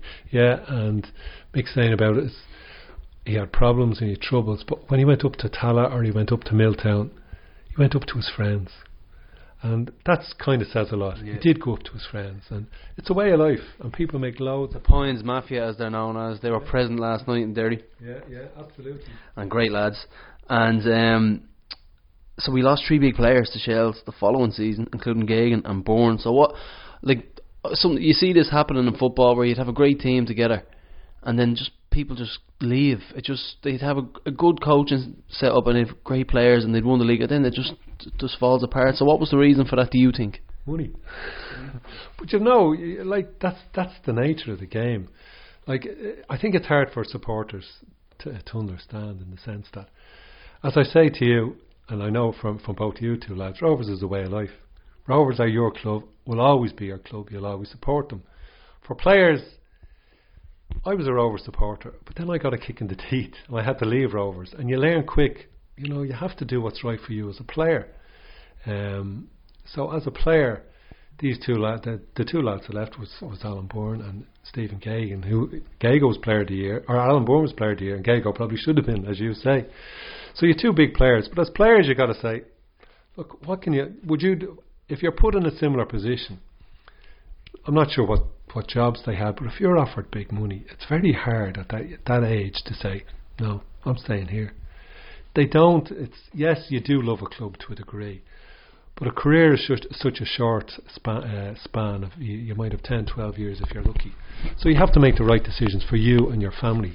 So if they have families, young families at the time, money is presented them, they say, mm, and I, I think at the time Shells were putting, Ollie was putting together, spending a lot of money, which I suppose in the end was their downfall. But they did have five, six, seven years of great, great successful years under Pat and under uh, under Pat Byrne, Jim McLaughlin, and Pat Fenlon. But now look where Shells are. So that that was their downfall. But yeah, the t- the players left, and I felt if we had two or three more players coming in on top of them, obviously we would. have I think we would have been back like the team of the of the eighties. To be on to be um, talked of at, at that level, because the team of the eighties were the four years there, the four years that they won the league, they were a special, special team. Uh, the likes of Pat Byrne, Mick Byrne, Mick Neville, they were great, great players, uh, great team. But uh, yeah, I felt if, and I think Ray went on record saying that if he could get another couple of players on top of what we had, we'd really, really push on. But look, that's football. That's the way it goes. Um, so just a few European memories I chose. You know, you made your debut in 1982, kept a clean sheet, saved a penalty against Ajax, the 1987 Cup Winners' Cup. So they're good memories. But what about the other end of the spectrum? 7 0 against Gornik in Poland, 1995. Tell us about the penalty force anyway. Tell us. I don't remember that one. You not playing now? No. I was there. I was there. Penalty against Ajax was a huge one, yeah, yeah, with Dundalk. That was a big, big one. Uh, the penalty, uh, a fella called Spellboss, and I had we we we played over in in Ajax first, and for an hour of the game it was nil all, nil all, and but we were chasing shadows. I remember that was one game at that stage. Ajax never put the ball in the air at all. It was all on the deck. I had a creak in my neck because you were just going across the pitch, and that's mm. all you were doing. You probably can't see me on the on this, but you literally a headed move, just going from side to side. They pass, they pass. And then Frank Stapleton had signed for Ajax, and they brought him on with an hour to go, and he changed it all. And we ended up going in 4 0. We got beat 4 0. They got four goals. We collapsed. It was at a time we played, again, the League of Ireland season was, was September to April, May. Uh, when we played in Europe, sometimes the European game was your first competitive game. So it was you were at a huge disadvantage. I think the teams playing now, because they their first European game is they're at least halfway into the season, makes a huge, huge difference. So we were caught raw. Fitness is another thing was uh, caught us that day. But then yeah, we, we, we took them back. They came back to um, Oriel Park. Johan Cruyff was their manager at the time. Uh, big crowd. Well, no, the crowd was okay because we got hockeyed for. I think there was only three or four thousand. But yeah, saved a penalty. Had another. Had one of them mother and father of the game. They couldn't get by me until until about again about an hour, seventy five minutes into the game, Paul Newe attempted a back pass. Uh, ball was played. I was out uh, edge of the box at the side. Paul was on the end line, maybe 10 yards off the end line, and someone passed the ball. And first time, without looking, he passed it back to me, sailed over my head. Now, I heard comments after O'Neill was cut off his line. I want to make it clear goalkeepers should never be on their line. The only time a goalkeeper should be on the line is for a penalty, because you always have to anticipate danger. I wasn't anticipating that danger, I have to say. So uh, poor Paul still gets ripped over it. I think it's appeared on YouTube as well. But that was a great experience. Everton, you mentioned earlier, that was a huge experience. Uh, the first game uh, against Fram Reykjavik, we actually kept two clean sheets. I think we're one of the only. I think it was done recently. Dundalk might have done it recently. We kept two clean sheets home and away. I think we won 3 0 away and 4 0 at home. So we kept the clean sheet and the tie. That's still Rovers' biggest aggregate win. Is it? glad to be part of it. And then the biggest, one of the biggest defeats, you mentioned Gornik Zabrze. Yeah, they did catch us on an off day. Not a day that I will remember with great fondness. Um, just every every time they attacked, they seemed to score. It was just one of them days, and look, you just got to take it on the chin. That's that's football, and you can't. Very disappointing. Very disappointing for the fans who travelled. Um, but look, that's that's football. You just you just took it on the chin. And Ray Treacy was sacked in January 1996 after a terrible run of form, couldn't buy a goal, and yourself and Terry Eviston were appointed co-managers, both 38 years old at the time. What was the conversation like with the chairman, and how did that materialise that you became manager? Yeah, yeah, we were on. I think that we started with that Gornik Zabrze, that we started that season. I think there was a famous thing where we had been to America, and we came back with a virus. Um, there were a lot of lads that picked up illnesses. So to start the season, we started dreadfully. Whether we overtrained, I don't know what happened, but we weren't at the races. And then, as you say, we couldn't play a goal, and defeat after defeat after defeat, and eventually uh, Ray got the sack. Uh, and like when I think of Ray Treacy, Ray Treacy, major part to play in my career, uh, big influence. Uh, all all very very positive. It was time when I started out at Rovers under Gilesy. Ray always looked out for me.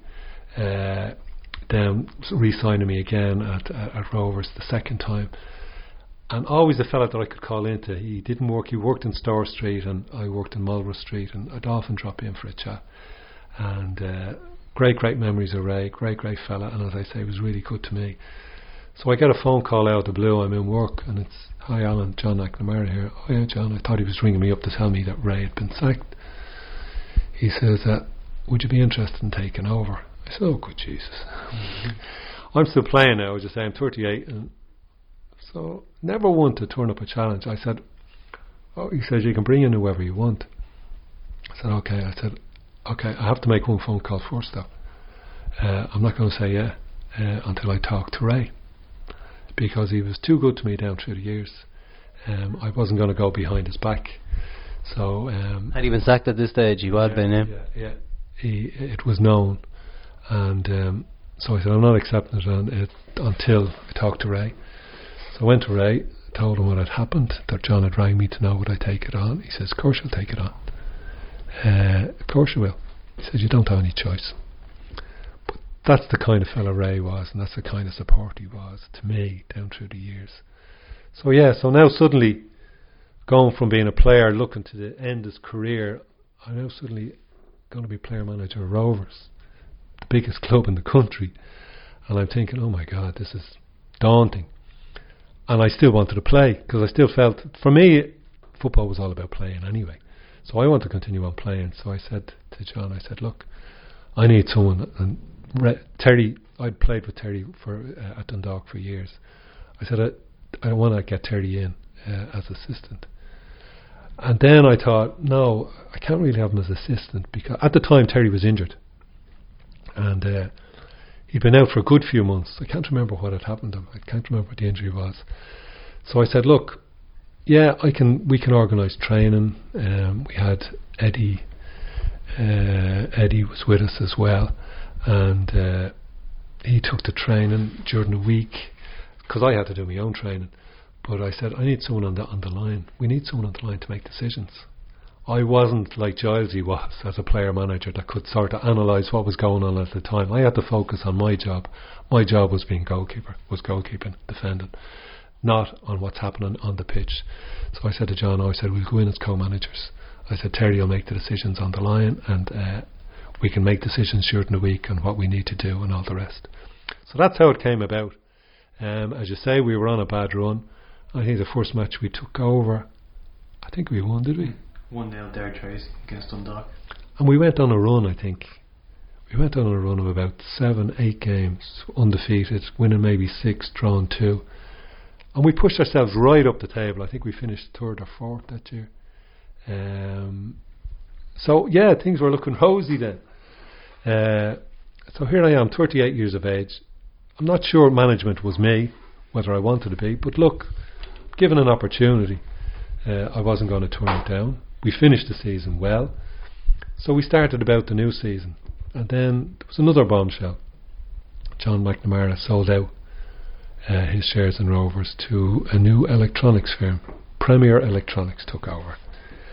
Um, I'm not so sure what their motives were. I think, I think they thought they could make money at Rovers. I think that was their motives, that they saw European football and all the rest.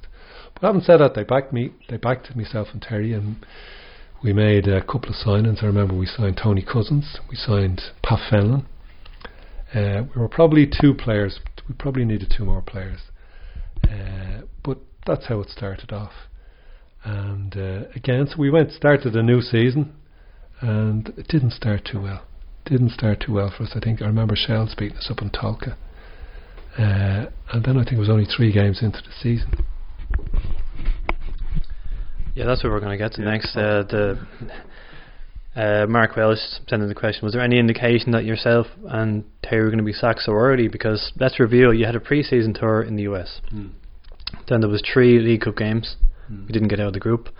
Then after your first league game of the season, as you say, lost two 0 to Shelbourne Tolka Park. That would have been classed as a home game because we just left the RDS now. Uh, you guys were sacked. So I mean, Rovers fans, from our point of view, they were shocked. Were you guys shocked? Yeah, we were. We were to a degree. To a degree. You see, you're dealing with the unknown. There's new owners in. Uh, and I knew at the time, I mean, Pat succeeded me. Uh, I knew at the time Pat was very close to um, the new owners. And Pat was setting up the whole move to Tallaght, setting up links with the clubs in Tallaght. So he was a major player for the new owners. Uh, Pat then being one of the best ever League of Ireland players, and I mean ever. If you were to name the top three players, top would be Pat would be in it ever to have played for Rovers. So he had that pedigree. Um, he obviously wanted to manage as well. Now there was no there was no um, there was no great dealings with Pat at the time, but I knew he was close to the owners. Um, no, we didn't have an inkling. But I was actually shocked when I got the phone call uh, to come in and meet the owners. And they told me they were going to let us go. They, they were sort of relieving us of the managerial duties. Was Pat Byrne in the meeting? No, Pat wasn't at the meeting, but Pat was in the building at the time. because as I looked out the window, I saw Pat leaving the building. So I knew he was in the building. So maybe he was called in to tell him, to be told that he was getting the job. Look, that's football. Football, as I said to you before, you learn. There are no friends in football, and, you know, that's the way it is. He was given an opportunity. Why wouldn't he take it? Why wouldn't he? But I saw Pat coming out of it, so I knew the, sign, the, the, the signs were ominous. Uh, so I was still playing. And in fairness, the owner said to me, um, "We want you to stay as a player." So I said, "Let me sleep. Let me think on that." Never happens in football, does it? I mean, a- No. a player manager staying on as player. I've never heard of it. No, but again, as I say to you, I was coming to the end of my career. I was 38 years of age. I wasn't ready to finish. I didn't feel I was ready to finish. Maybe I was, or maybe others thought differently. But um, I kind of sort of thought, you know what? I'll let you know. Give me a few days to think about it, uh, and I'll come back. I think it might have been a Monday or a Tuesday, and there was a game the following weekend. And then, like as you say, we had a very successful time th- at the end of the previous season. We had done very well. Um, we hadn't started the season off well, hands up. We knew that, but like to be even considered to be sacked after three games, or one league game, three league cup games. You sort of say it was a bit of a shock to the system. Um, and then Pat came on the radio next day and saying how he's going to change everything, that everything was done wrong, and that kind of mm, that didn't sit well with me. Um, and of course, the new manager will come in. Pat, of course, new manager will come in and say, "I want to change things. I want to do it my way." And yeah, he did. He did. Of course, he did. Everyone does. But kind of when it's sort of changing things that you had done, it hurts. you know, it did hurt. Uh, and but as I say, I have I know what football is about. You get opportunities, you take them. But that kind of hurt. I don't think I could go back then after that was said. Um, I couldn't continue on playing, so I rang up the chairman um, a couple of days later and said, "No, I, I can't go back. Really, I can't." Um, that's that's the way it was. And you're, as you said yourself, it would be strange as a for a player manager to stay on. But that kind of made my mind up. But no hard feelings. Like that is football. That is football. You've got to take these things uh, when they when, when they happen. And uh, I took it on the chin and said, right, look, that's the way it is. Move on. This question is just to satisfy my own curiosity, to be honest. But contractually, were you treated as manager and assistant manager? Because according to reports at the time, Terry was let go 24 hours after you. No, no, he wasn't. No, we were both let go at the same time. I was called into the meeting. I was called into the meeting, but it was uh, I was kind of fronting that end of things. Uh, but um, Terry was. Uh, I was told that we were both being let go. So that's no, it wasn't two separate. I, I'm not sure whether Terry went in to meet them as well, but I uh, I was on to Terry as soon as I was out the building. Say, listen, we're gone. End of. Uh, one last How thing. did, uh, how did Terry react to that when you said to him, "Listen, we're out the door"? What's was he surprised? Was there a course? Of course, it, it came out of the blue. As I say, it was a huge shock. Um, we'd lost one league game. We'd put together. They'd given us, and in fairness to them, they'd backed us. And we had to pay big money for Pat Fenlon and Tony Cousins, so they backed us. They backed us to spend money. And then all of a sudden, within three weeks, they're saying bye bye. So it was a huge shock. This new crowd that came in and John McNamara. John had left during the summer. John had left. The new crowd took black over. and white, really. Yeah, yeah, yeah. So then they look, our face didn't fit, and you know Pat had done a huge amount of work for them in Tallaght, and I've no, I go into a pub now and have a drink with Pat Byrne, no problem. We, we, as I say, the same with Jim McLaughlin. You just you move on. That's that's football, and decisions are made, and and decisions are taken, and things happen. And look, I don't bear any grudges. I would, given the same set of circumstances, maybe I would have done the same. You know, I don't know. I have a statistic for you here. So since 1988, here's our top three uh, managers in terms of like a winning percentage in the league. So Mike O'Neill won 58% of his league games. Alan O'Neill and Terry Eviston 57%. Pat Fenlon 55. And for those people interested, where our recent manager said Stephen Bradley 49%, Trevor Croly 45. so the so statistically the second most successful manager in the last 30 years They say there's statistics, statistics, and damn lies. I don't know. I don't know. sacked after one game. Our second most successful manager ever. So uh, we'll, we'll move on now towards the end of your career. Yeah. You finished up with Sligo on the showground. So tell us a bit about your time there. Did uh, did you enjoy your last Yeah, season yeah. in League of Ireland football? It was funny. I got a phone call again the following week after uh, I'd parted ways with Rovers. I got two phone calls. The first phone call was Steve Cotterill, who went on to manage in England. He was manager of Sligo at the time, and he said, "Listen, would you sign for Sligo?" Um, so we had a chat about it and all the rest, and I said, "Yeah, okay, let's go." Look, I reckon it's probably I was coming to the near. It might be my last. Would that have been full time? no, no. So what way would it work? Would you relocate or would you just travel down for training? Down day of the match. Travel down that. Day of the match. Yeah. You who would you train with? Uh, trained with Dermot. Yeah, Yeah. yeah. So we trained together. Um, we done our training. Yeah, that was never a problem with me. You'd never have to worry about me being fit or being or doing me training. So Like. you just turn up and play. Turned up trained, yeah. well, you couldn't train down Sligo, you know. And was there ever like how did that go down with your teammates? I mean, sometimes that wouldn't be popular at all. Someone just walking in, they could say, "Look at Billy Big Bollocks coming in here." Yeah, I know, I know, I know. There is there is that, but I think at Sligo there was that that had been a situation that had been there for a while because you used to have Dublin lads playing for Sligo and they train here as a group. I mean, I think Dermot managed them at some stage. I remember John Burke, Fred Davis, they used to train in Dublin and then travel down for the match. I used to travel down and what was good about playing for Sligo was they played on a Saturday, not a Friday. Mm, Still do, yeah. Yeah, Saturday night. So I used to leave the house, twelve o'clock, have a pr- uh, stop off. I can't remember the name of the place. I'd stop off. Uh, I'd stop off in some town, pull into the park, have a nap for an hour, as because I liked me nap before a game, and then drove on, continued on, had me pre-match meal with the lads, and that was it. So that was my preparation. So, and you know, Steve Cotterill, signed me, but had left before I'd actually played a game because he didn't play me in the first two games. I was on the bench to Nick's Broujos. I think poor old Nick, the first time he saw me, he hadn't even realised I'd signed for the club, and he saw me on the. What's he doing on the bench? but uh, Steve had left before he even played for him. Uh, so I finished out at Sligo. I picked up a few injuries. I remember the. I remember the, the night I decided I wasn't going to be. I was finished. Um, What prompted that? Now, what made you say? Because that's a, that's a massive, yeah, massive one, yeah. decision. I knew I was coming. Yeah, I was what 39 years of age. I was coming up to my 40th birthday. Uh, I picked up an ankle injury uh, on the the previous Sunday. We were. How long was it going to set you out for? How long were you gone? This was it, Norm. This is this is what made me mind up. It was a Sunday. I mean, I mentioned about ankle injury. I mentioned about the UC, the the cup final.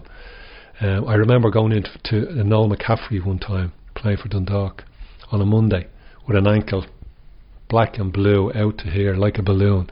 And the first thing he said to me was, eh, "I suppose you want to play next Sunday." I said, "Too right, I do," and I did. So that's the background. So I done my ankle in. wasn't a huge one. Uh, it wasn't a, a terribly bad one. Arrived down in Sligo on the Saturday night. He says, "Well, are you fit?" And I said, "No, I'm not fit." And I probably wasn't fit. Driving home that night, I said, "You never would have done that five, ten years ago. You would have played with a broken ankle." So I said, "Look, it's time. No. It's time. It's time." Uh, so that was a decision. But leading up to that, uh, again, you talk about my relationship with Rovers supporters. Um, we played Rovers in the showgrounds, playing for Sligo. The usual lads are down supporting Rovers. The usual 50, 100 were in the crowd. I don't think Rovers were doing. Pat was managing. Uh, they had a good side, but I didn't. I think that they didn't push on and win the league or anything. Uh, and we beat them 3 0. We Sligo beat Rovers 3 0 in the showgrounds. But again, the reception I got from the Rovers supporters, unbelievable. unbelievable. You know, I, you know, I, I mentioned about you think back and things that happen, and it's not all about playing. It's about people recognise you, people appreciate what you've done for the club. But it's two way. It's what you've done, what they've, what the lads have done Did a lot me. of the team the, in, in the Rover squads you played in? Did did a lot of the team think like that as well as regards to the fans, or does it take a certain type of personality? I don't know. I don't know. I think I can only speak for myself. I, I can't. I do know. I know fellas that I would be close to. You wouldn't be close to a, a lot of players, as I say. They're acquaintances. Mm. Uh, the longer you play with them, you get to know them better. I know Terry. Terry would be one. Dermot would be another, who I'd know really well, obviously. Um, but I don't know. I think most of them do. I think it's different over here uh, in, in the League of Ireland because you are closer to them and you get to know them personally. And I think that personal thing is, is huge. Um, but like my relationship with Rover supporters down through the years have been huge. Uh, and I can still, you know, you still meet lads that come up to you. And I remember this, and sometimes I struggle to remember the days that they're talking about. And then you realise, you know, you've in- impacted on other people's lives. How privileged you are to It's great that you can say that, and you you know how much of it means to the fans. Mm. Absolutely, yeah. And that's where I go back to what I said earlier. We're very privileged people. I'm very privileged to be given a gift, to be good at, something, good goalkeeper, and then for other people to get enjoyment out of that. Hey, it doesn't come any better than that. And with Sean Byrne, a uh, long time fan, he asks, "What's your favourite memory in a hoops jersey?" Oh, that's a tough one. The first, the Cup Winners' Medal, yeah, that was big. I think winning the league, winning the league was huge. That was huge. Winning the RDS, uh, on that Sunday afternoon. Well, that was the presentation. Winning a Dublin derby as well. Probably Yeah, the biggest double the- derby at the time. was- and then the celebration afterwards. It was kind of what was good about it was you won it on the Wednesday or Thursday, and then you could go out and celebrate for the game on Sunday against Cork, and we we won that game as well. So it was Was there any bottles of champagne in the dressing room beforehand? no, In the Cork game? very disciplined, very disciplined. No, no, not like talking about was it United when they won the league and they were all out drinking the first time they won the league under Fergie. No, no. We did have a few drinks after the game against Shells. Believe you me, we did. But we went out on Sunday and we done the business as well. Great, great times. Alright, so are you ready for my stat? Go for it. I've been crunching the numbers. All time clean sheets for Rovers. Number one, Alan O'Neill, 120 in all competitions. Number two, Barry Murphy, 119. he was so close. But he didn't know. And Jody Byrne, 117. So there's three ex keepers. Jeekers, no, I didn't know that. I absolutely did not know that. Um, I don't, But I do believe, take I don't pride- believe you. I think you did. I do take pride in it. And uh, in your career, you won Ireland amateur and under 21 caps, 20 League of Ireland caps, including the 1988 Olympic qualifying campaign. But Alan Kinsella wants to know how close did you come to getting a full Ireland cap, and how did you find the Irish setup? Because you were in a couple of squads. Yeah, yeah. Being part of the international squads was just it was a dream come true. I remember as a kid growing up. I remember being in town at one stage, and um, the bus, the international team used to stay up in Exchequer Street. What's the hotel up the Central? They used to stay up in the Central in Exchequer Street. I remember I was in town going to the match. I think they were playing in Lansdowne maybe at three o'clock, and they were leaving maybe about half twelve. And I remember the bus going by me. I think I must have been up around Trinity College, up around that way. And I said, God, I'd love to be on that bus. I'd love to be on that bus. And when I was, I did remember that day. Um, being part of the international squad was it was tremendous. Uh, as I say, Giles, he was the one, was the manager at the time, and he picked me. Uh, first, the first game was actually um, Dalymount Park against the USA. Chris Hughton made his debut for Ireland that day. Um, and then there was I can't remember what the sec- oh yeah I was involved also then. The second game was the the first meeting of the the north and the south in recent times up in Windsor Park. Mick Kearns was in goal. I was reserve. Uh, what an intimidating atmosphere that was. yeah. oh my god was I scared that night.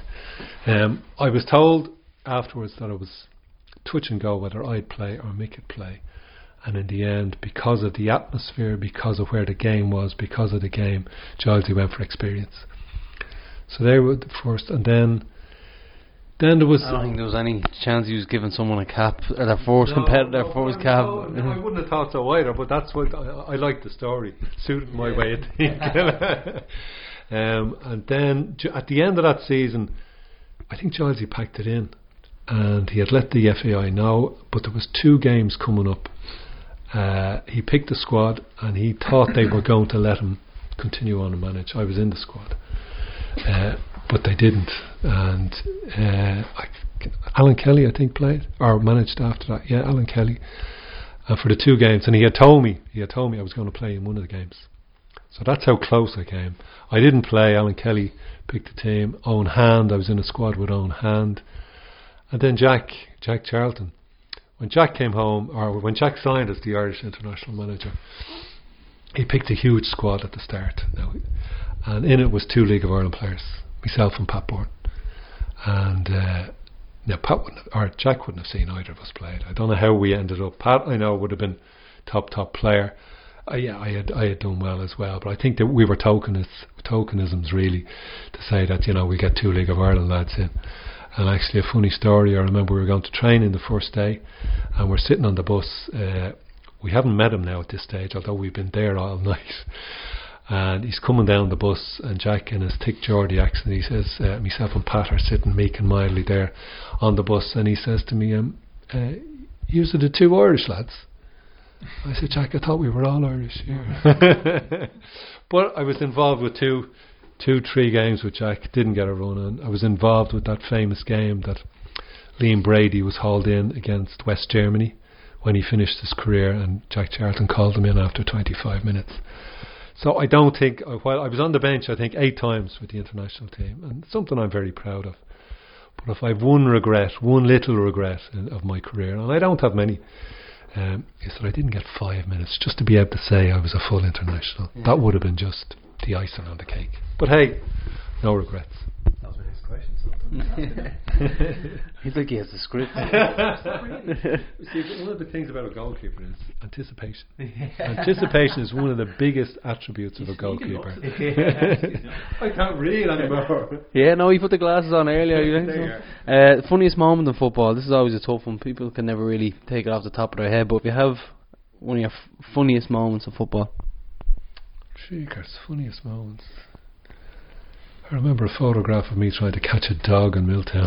and the photograph appeared in the paper the next day. You ran was that uh, what was the dog's name? No, it wasn't Cindy. It wasn't no, Cindy? it wasn't Cindy. I remember Cindy. No, this dog ran on it stupidly. When I and the pictures in the paper the next day, me, my father turned to me and said, "What the hell were you thinking?" I said, "I wasn't letting that by." I think the funniest thing that happened that I saw on a pitch was uh, Rovers against Pats in Richmond Park. Mick O'Brien was in goal for Pats. Ray Treacy was centre forward for Rovers, and the two of them ended up in a heap. No, not in a heap. The two of them ended up on the deck, side by side, and they looked at each other, and Mick Bryan kissed them. I just couldn't stop. laughing at it. Uh, best striker that you've played with in training and against on the pitch. Now, sometimes players can be fantastic in training and just can't turn it on. Have you ever had that experience? One of the best try- like that wasn't a Rovers player was Willie Crawley at Dundalk. Best reserve team player ever, ever. Was when he played in the B team, he was just awesome. And he did play. He did play for Dundalk. He did. He played some games, but never to that extent. Best striker. Oh, I don't know. Um, Who tormented you?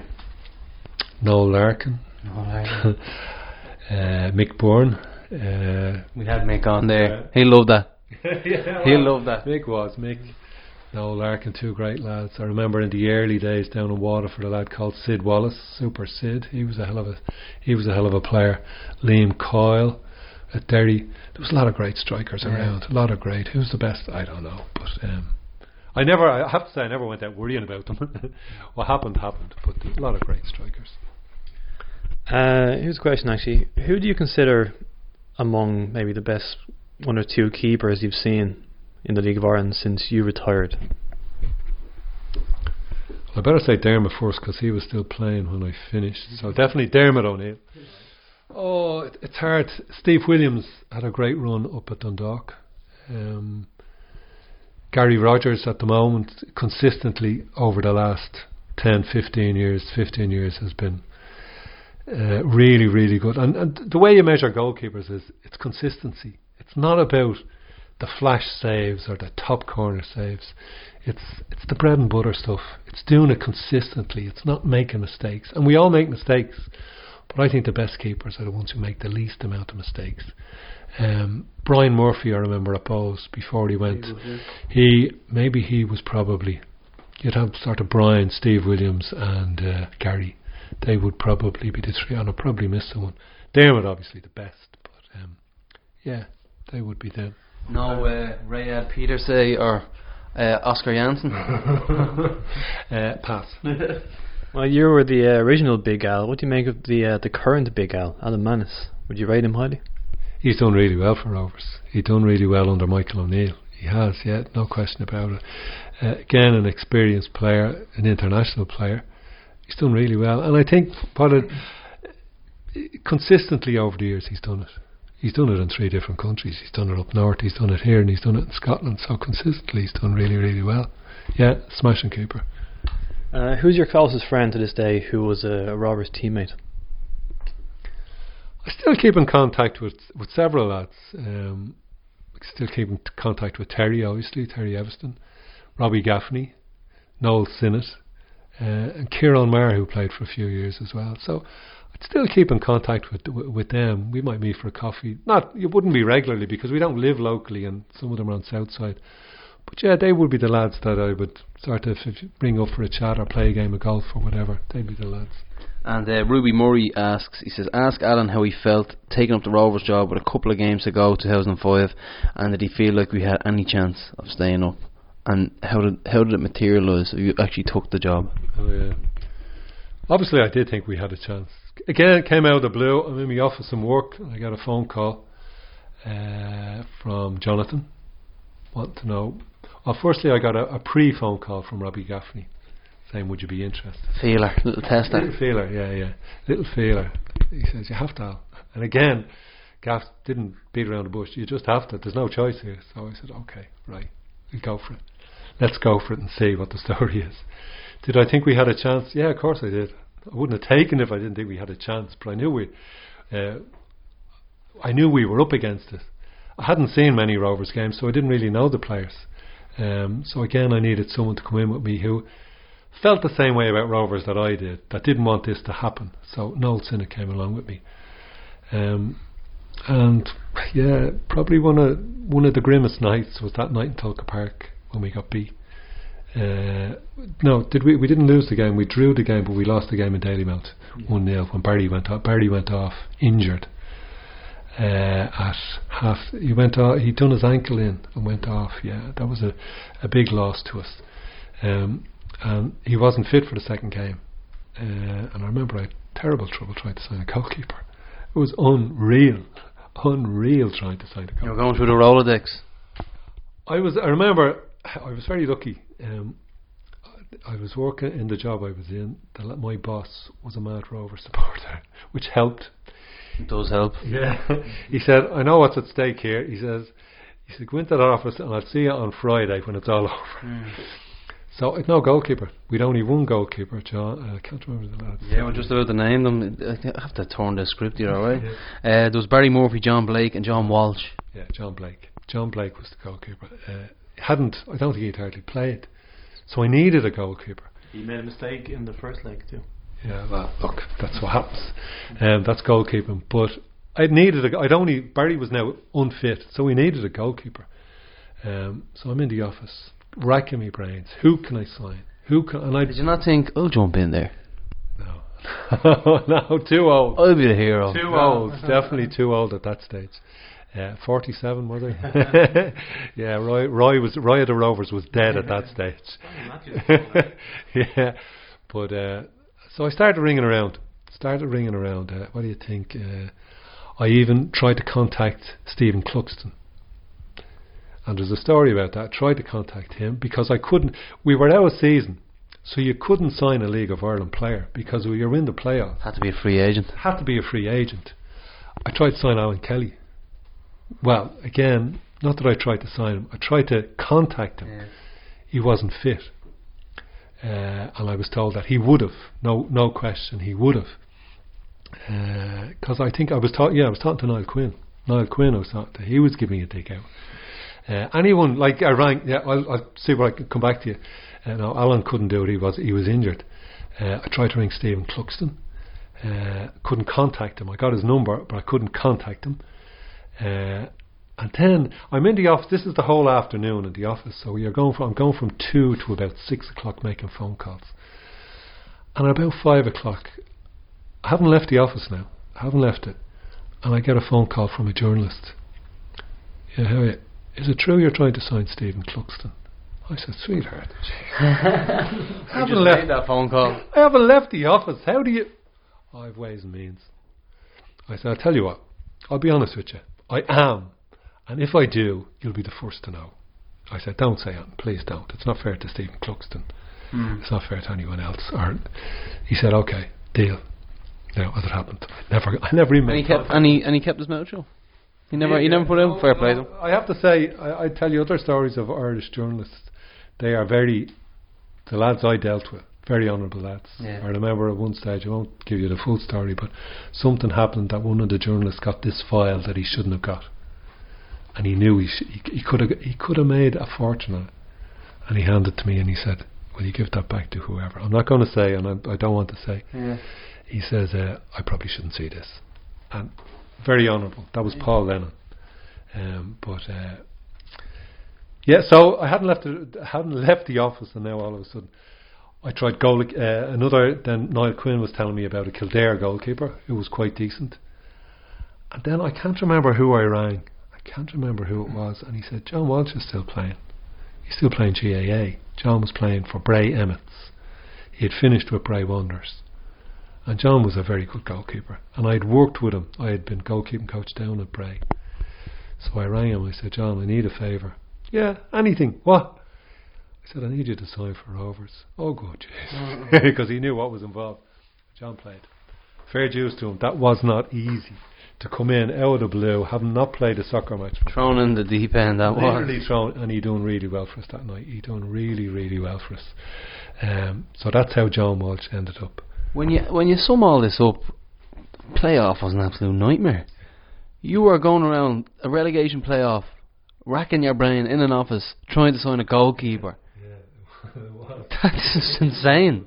It was unbelievable stuff, and that's the. T- but you see, that's the, that's what goes on as managers. You, you supporters don't see what's going on. You, they, they don't they don't see what's what's happening off the pitch, how deals are done, and all the rest. But yeah, that's that's what I spent. I remember that whole afternoon. I'll never forget it. But when the uh, the reporter got on and said, "Is it true you're trying to say?" I said, "Oh my god!" Obviously, someone I had been. The place is bugged. Yeah, yeah. Who bugged this office? But there you go. Yeah. Uh, did you ever have the chance to go back into management at that level? Did any offers come your way? See, at that stage, I was goalkeeping coach with the Irish under 21 team with Don Givens. Uh, I had been there for, I joined Don in 2002. I mean, I only finished it two years ago. Uh, so I had a job, uh, and uh, no, no one came back. And I think once you're gone, I was, go- when was it, where I had previously managed 19, what was it, 1996 for six months. That's all I'd managed for. I'd finished playing in 97 when you're gone, when you're gone out of the game for two, three years, your chances are gone. You know, it's a t- the game has moved on. So no, no. And I'm not sure I wanted. I, I wouldn't have wanted to. I'd had. I, I loved what I was doing with the Irish under 21 team, uh, and we had a lot of good goalkeepers. Come Darren Randolph. I worked with him at the under 21s. So uh, no, management was never a, a consideration after that. No. Not even an inquiry between 1995 and, or sorry, 96 and 2005. No, no, no, no. But I, I, kind of put it out there. I w- it wasn't for me. I had a taste. Probably, you know, like what happened w- at Rovers when I left as manager. You know, probably in the long run, you look back and say, you know, it's probably the right thing. You know, how it happened, maybe not the greatest way in the world, but look, that's football, that's life. You just take it on the chin, and, and you look back and you say, had any regrets? No, I'd no regrets. I've no regrets uh, on that front. I done what I thought was right. I picked teams as I saw they should be picked. We trained as I thought. So I've no regrets on that front. No, no. And uh, you've been seen at Tallaght many a time, uh, watching the hoops. You still try and go to the games, and what do you make of the the current team? Any thoughts on? I haven't been there this season. I have to be honest. I haven't been there. I have been Tallaght several times. I haven't been there this season. I think this season has been a, it's been a disappointing season for Rovers. I think, and and yet there they are, third in the league, probably a chance of Europe, a good chance of Europe.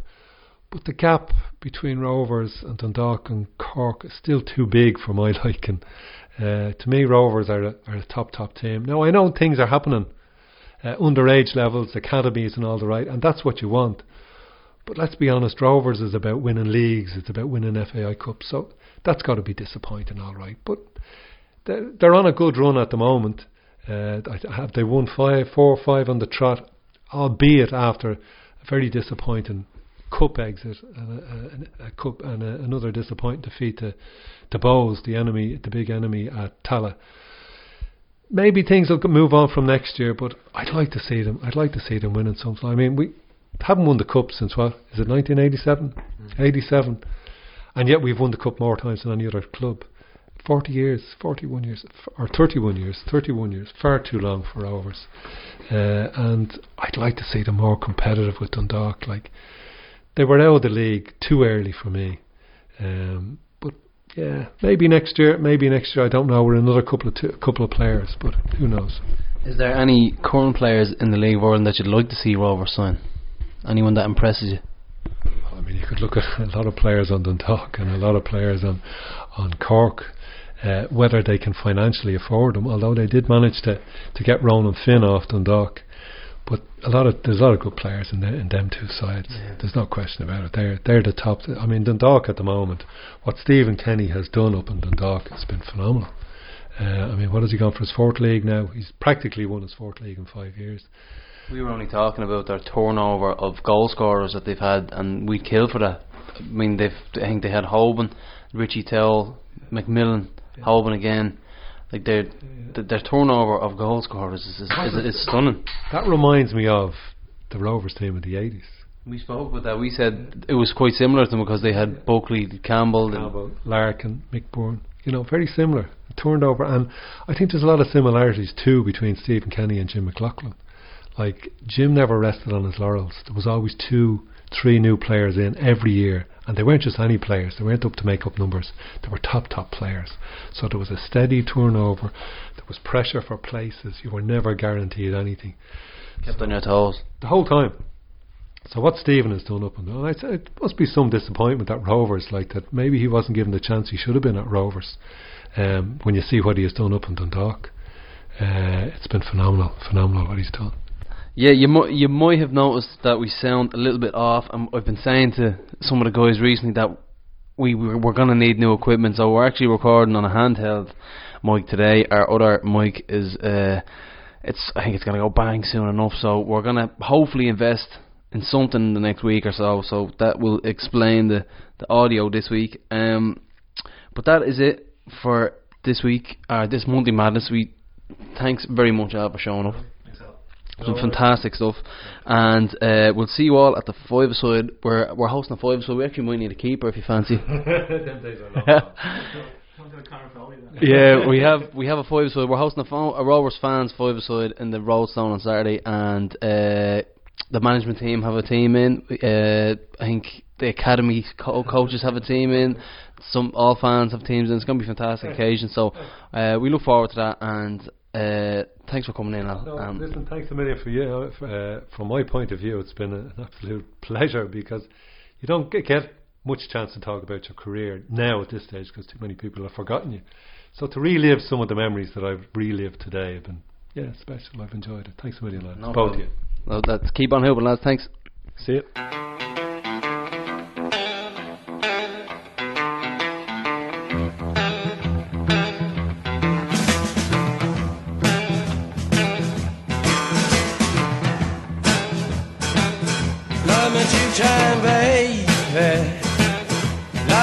Today. Love me two times, girl. I'm gone away. Love me two-time girl. One for tomorrow, one just for today. Love me two times. I'm gone away.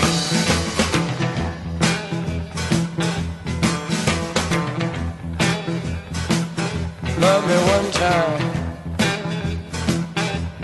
Do not speak. Love me one time. Yeah, my knees got weak. Love me two time, girl. Last me all through the week. Love me two time. I'm gone. Come at you time, I've gone away.